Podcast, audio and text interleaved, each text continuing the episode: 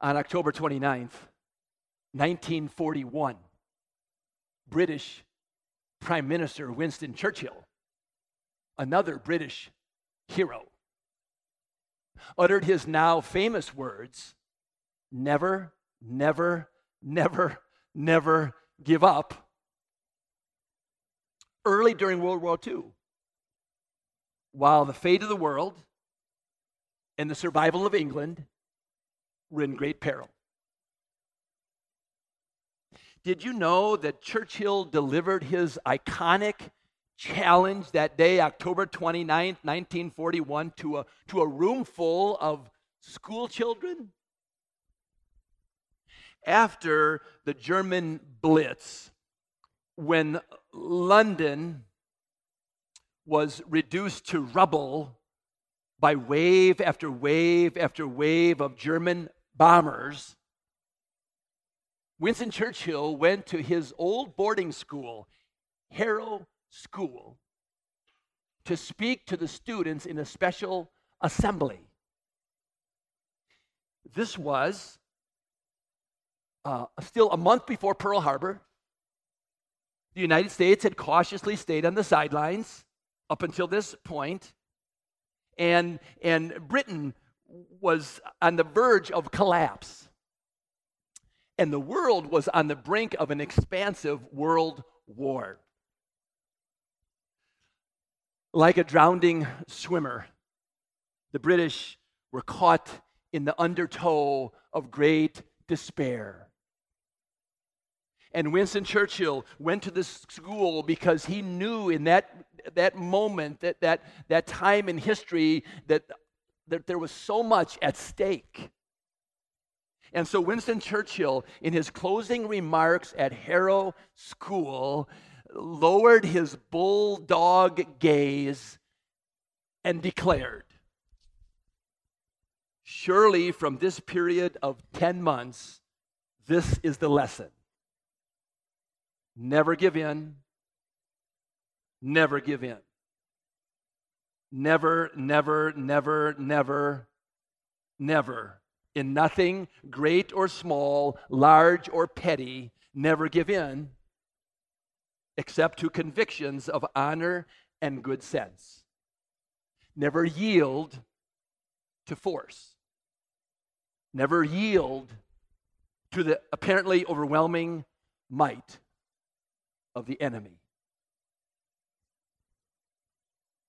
Winston Churchill's cold blooded resolve and determination, his grit and his guts gave to this beleaguered country a, a place to stand, gave to his beleaguered country uh, a place to take courage, to stand for what was right, to stand for what was good as the war continued to drag on. Think about it. What would have happened if he would not have uttered those words, given that iconic challenge? What would have happened? Today we start a four week series, Spiritual Grit. Jesus, not our prime minister, but our prime master, challenges us to have great uh, resolve and determination, to have guts and have grit in order to contend for, not for the united kingdom, but for an eternal kingdom. To, to contend for, to fight for our faith and what is right, true, and good. And if we don't, who knows what might happen in our lives, our families, our church, our community, and our world. Got grit? This series uh, will be focusing on the New Testament book of Jude. The New Testament book of Jude. The idea of spiritual grit comes from the third verse of Jude.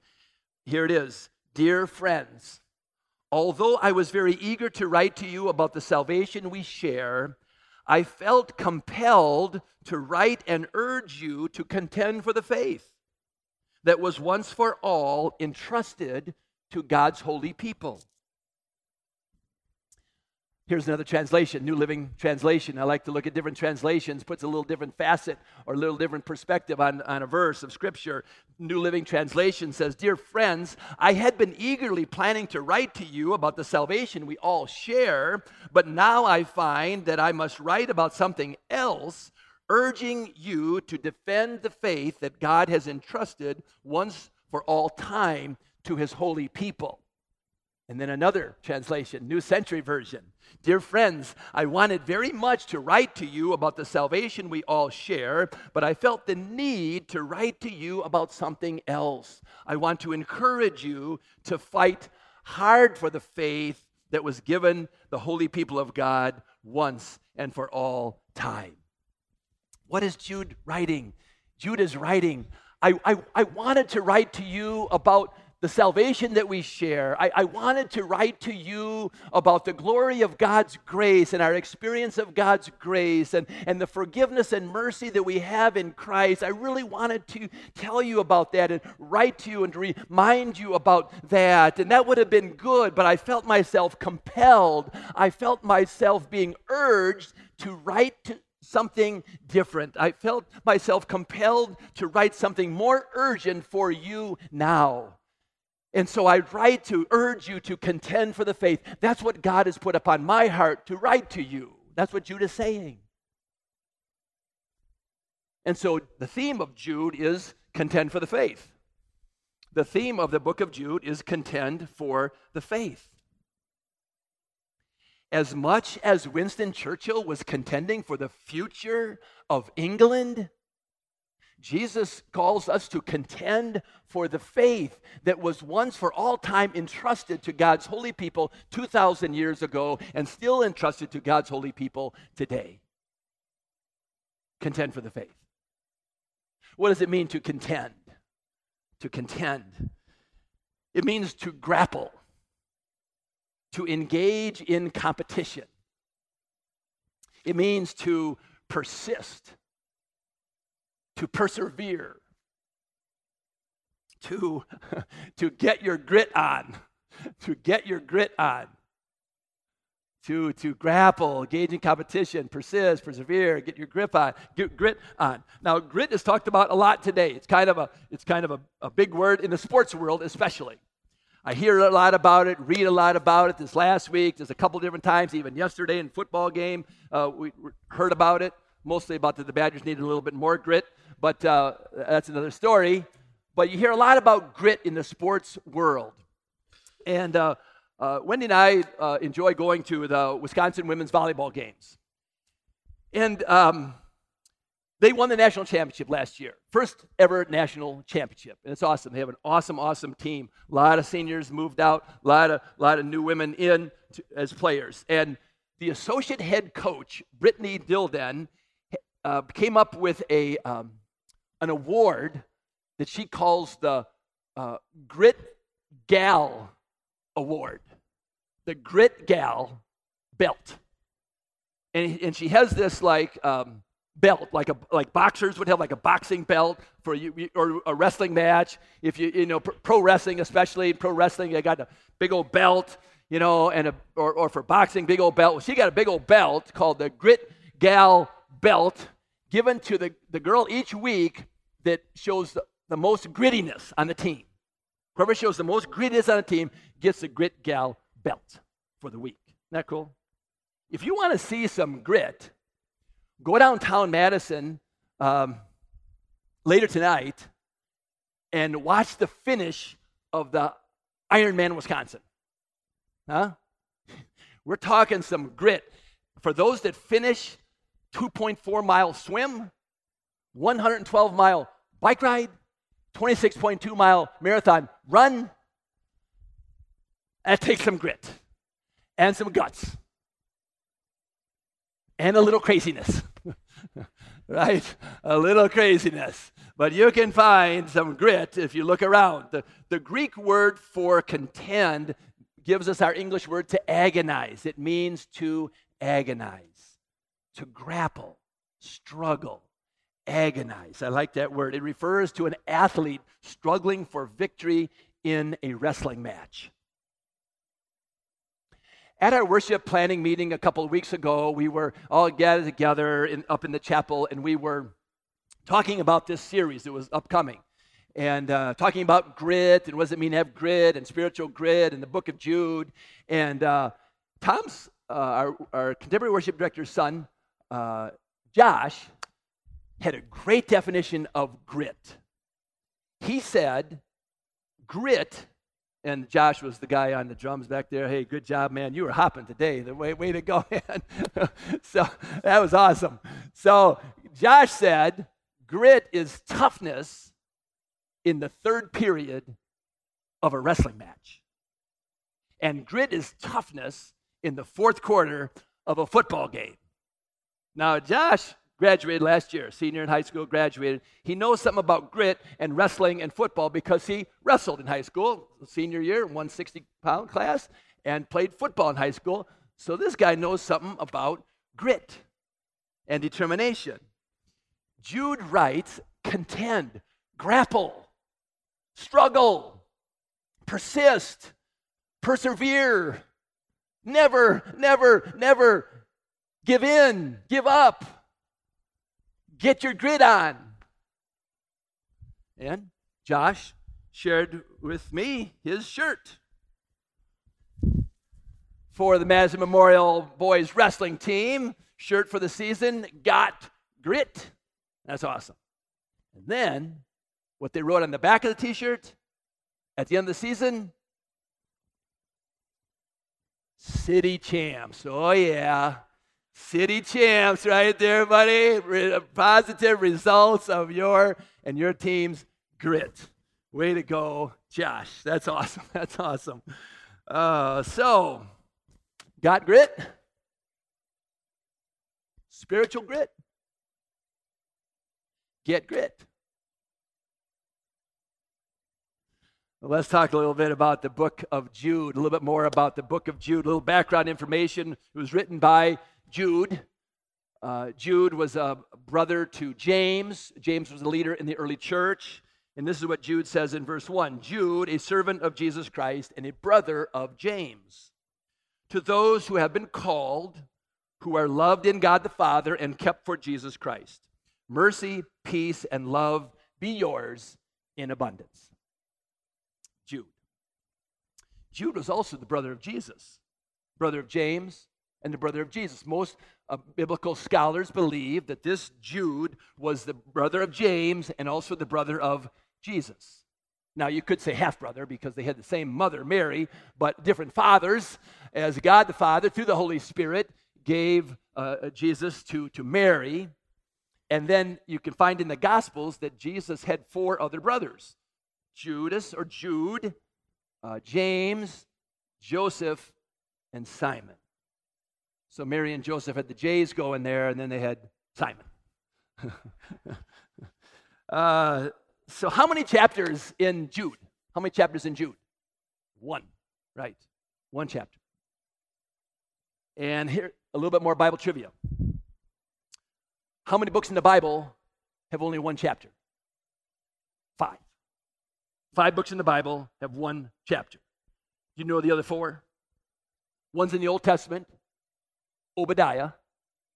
The other three are in the New Testament, Second John, Third John, and Philemon. Okay? So there's a little bit biblical trivia that you, you can use on your friends today. Okay? They'll, they'll know you're, they'll be impressed. That's five books with, with uh, one chapter, and Jude is one of them. So we mentioned the theme of Jude is to contend for the faith, to develop some spiritual grit. Why? Why? Verse 3. One more time.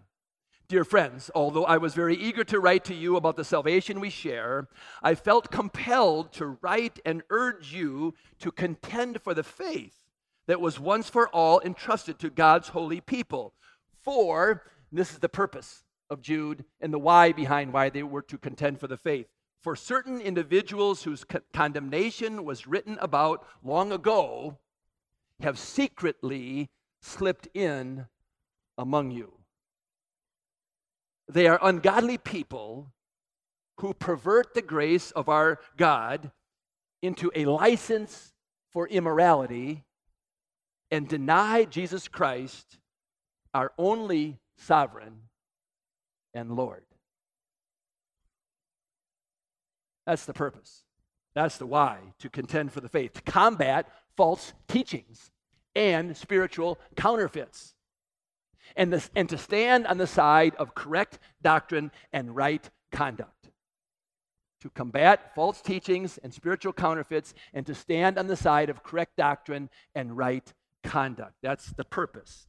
So, in other words, let me remind you, Jude would, would have loved to have write. He, he shares it here. I would love to have write to you about the salvation we share, how glorious that is, and what God has done for us, and His mercy and grace and forgiveness that we have. Boy, I would love to write to you about that. It's easy to write about that. It's easy to preach about that. But I feel urged, I feel compelled to write to you about something different right now, something that's on the forefront of your faith, and that is I urge you to contend for the faith, grapple, fight hard hard for the faith because there have been spiritual teachers, false teachers in your ranks that have slipped in and are messing you up. They are misleading you by, by telling you that you can do as you please and live as you please with, with no consequences and no fear of God's judgment or punishment.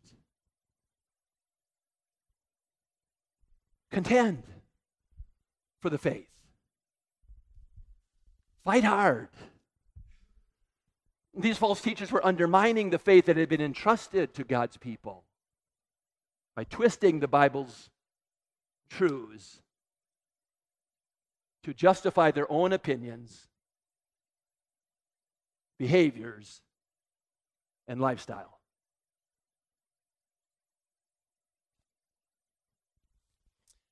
They were counterfeits, spiritual counterfeits. So Jude says, Be vigilant. Be vigilant. Contend, grapple, struggle, fight hard for the faith.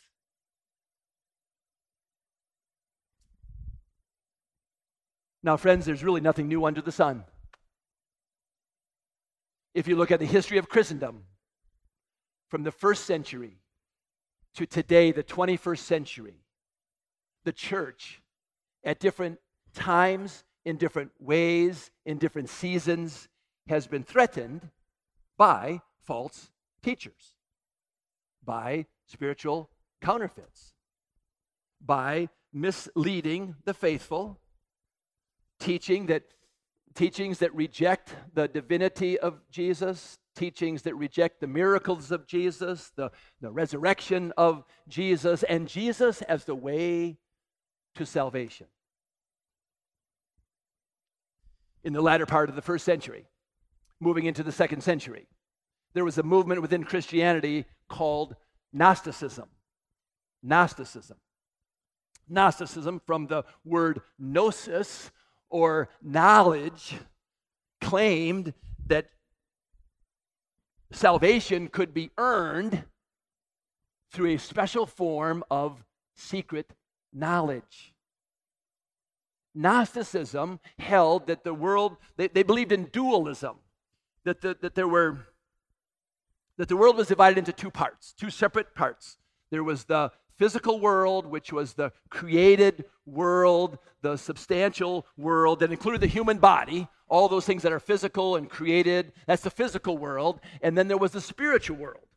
And in their understanding, their belief that they promoted of dualism, the, the uh, physical world, including the human body, was evil, and the spiritual world was good. So, Jesus, because the, the physical body was evil, Jesus was actually not in human form, but only spiritual form. He was not really human, only spiritual, because human was bad. Jesus was only in spiritual form. That undercuts the incarnation.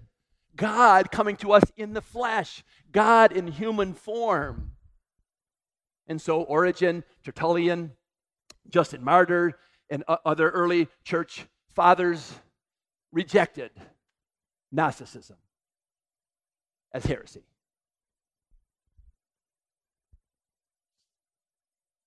In the 16th century and the uh, Protestant Reformation.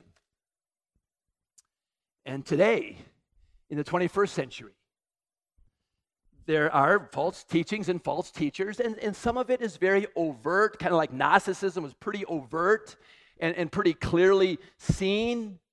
But perhaps what is more dangerous, was more dangerous in the 16th century with Martin Luther and the Protestant Reformation, and more dangerous today is the slight and subtle twists and errors that mislead the faithful. And so, Martin Luther, you know, the, the, Orthodox theology is that theology, that understanding of God and Scripture that has been passed down to us for 2,000 years. It's that classical essentials of the faith, the Orthodox understanding of the faith of God the Father, Son, and Holy Spirit, the essentials of salvation through grace, and the authority of God's Word. That's called Orthodox theology. And, and some of the twists and slights, uh, twists and errors of slight and subtle are hard to, hard to see. And so Martin Luther said this in the Protestant Reformation. He said, Christendom must have people who are thoroughly familiar with the scriptures and can contradict all thoughts and interpretations and take the sword from false teachers. That is, those very verses which false teachers use and turn them round upon them so that they fall back defeated each Christian should be so armed that he himself is sure of his belief and of the doctrine and is so equipped with the sayings from the Word of God that he can stand up against the devil and defend himself when men seek to lead him astray.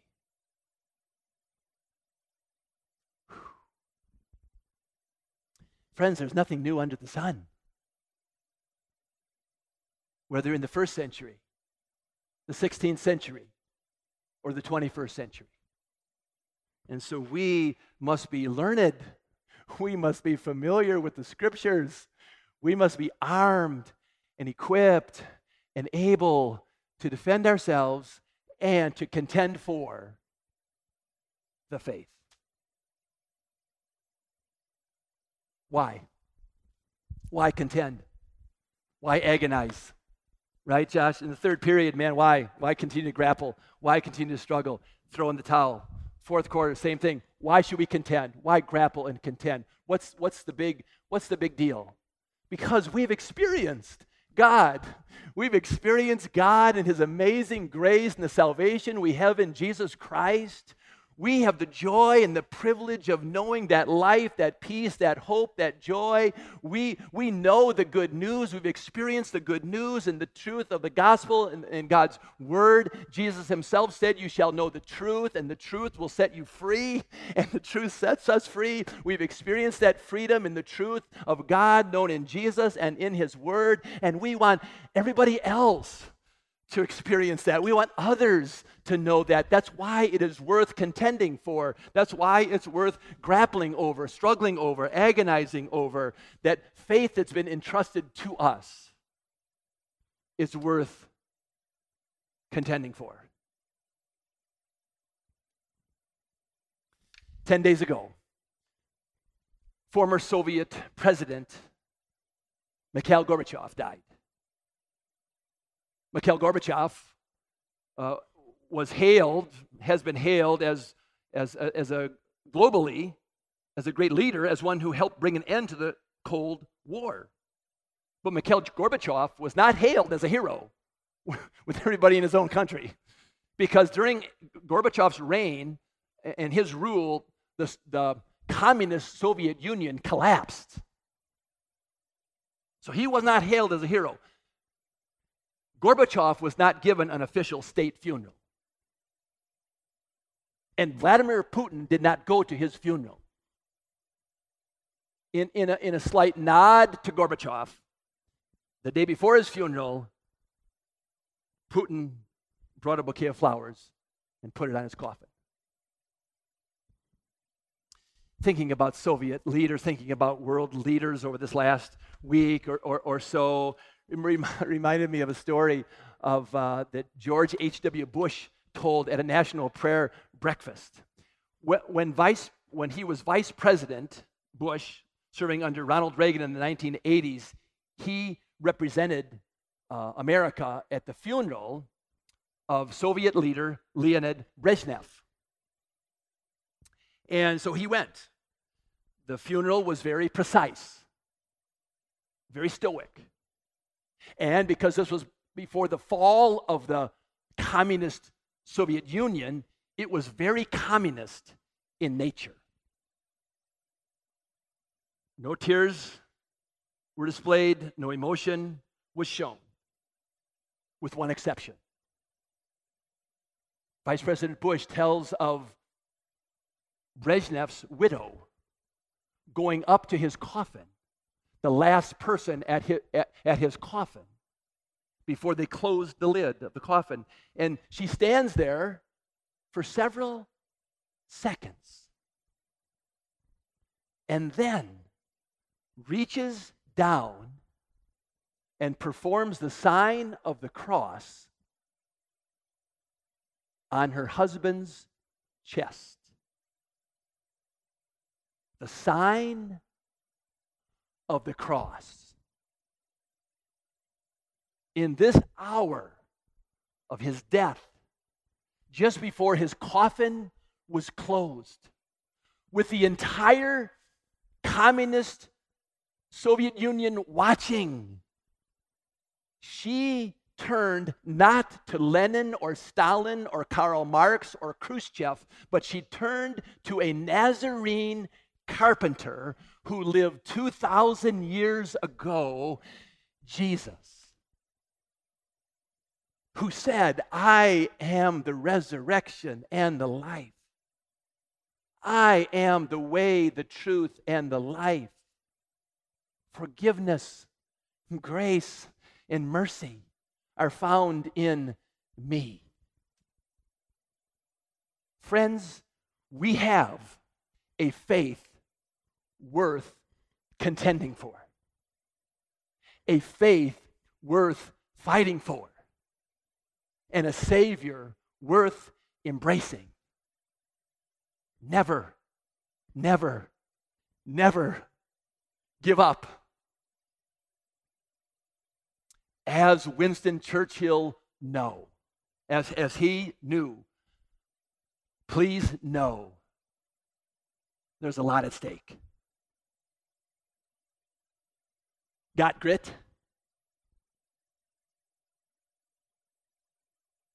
Let's pray.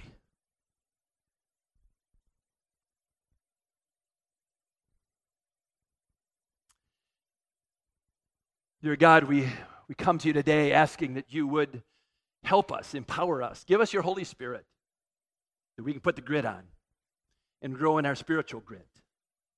Help us, O oh Lord, to grapple, to agonize, to struggle, to persist, and to persevere for you and for the faith that was delivered 2,000 years ago, that we might not just hold on, but that we might press on in the name of Jesus Christ, our Lord and our Savior. Amen.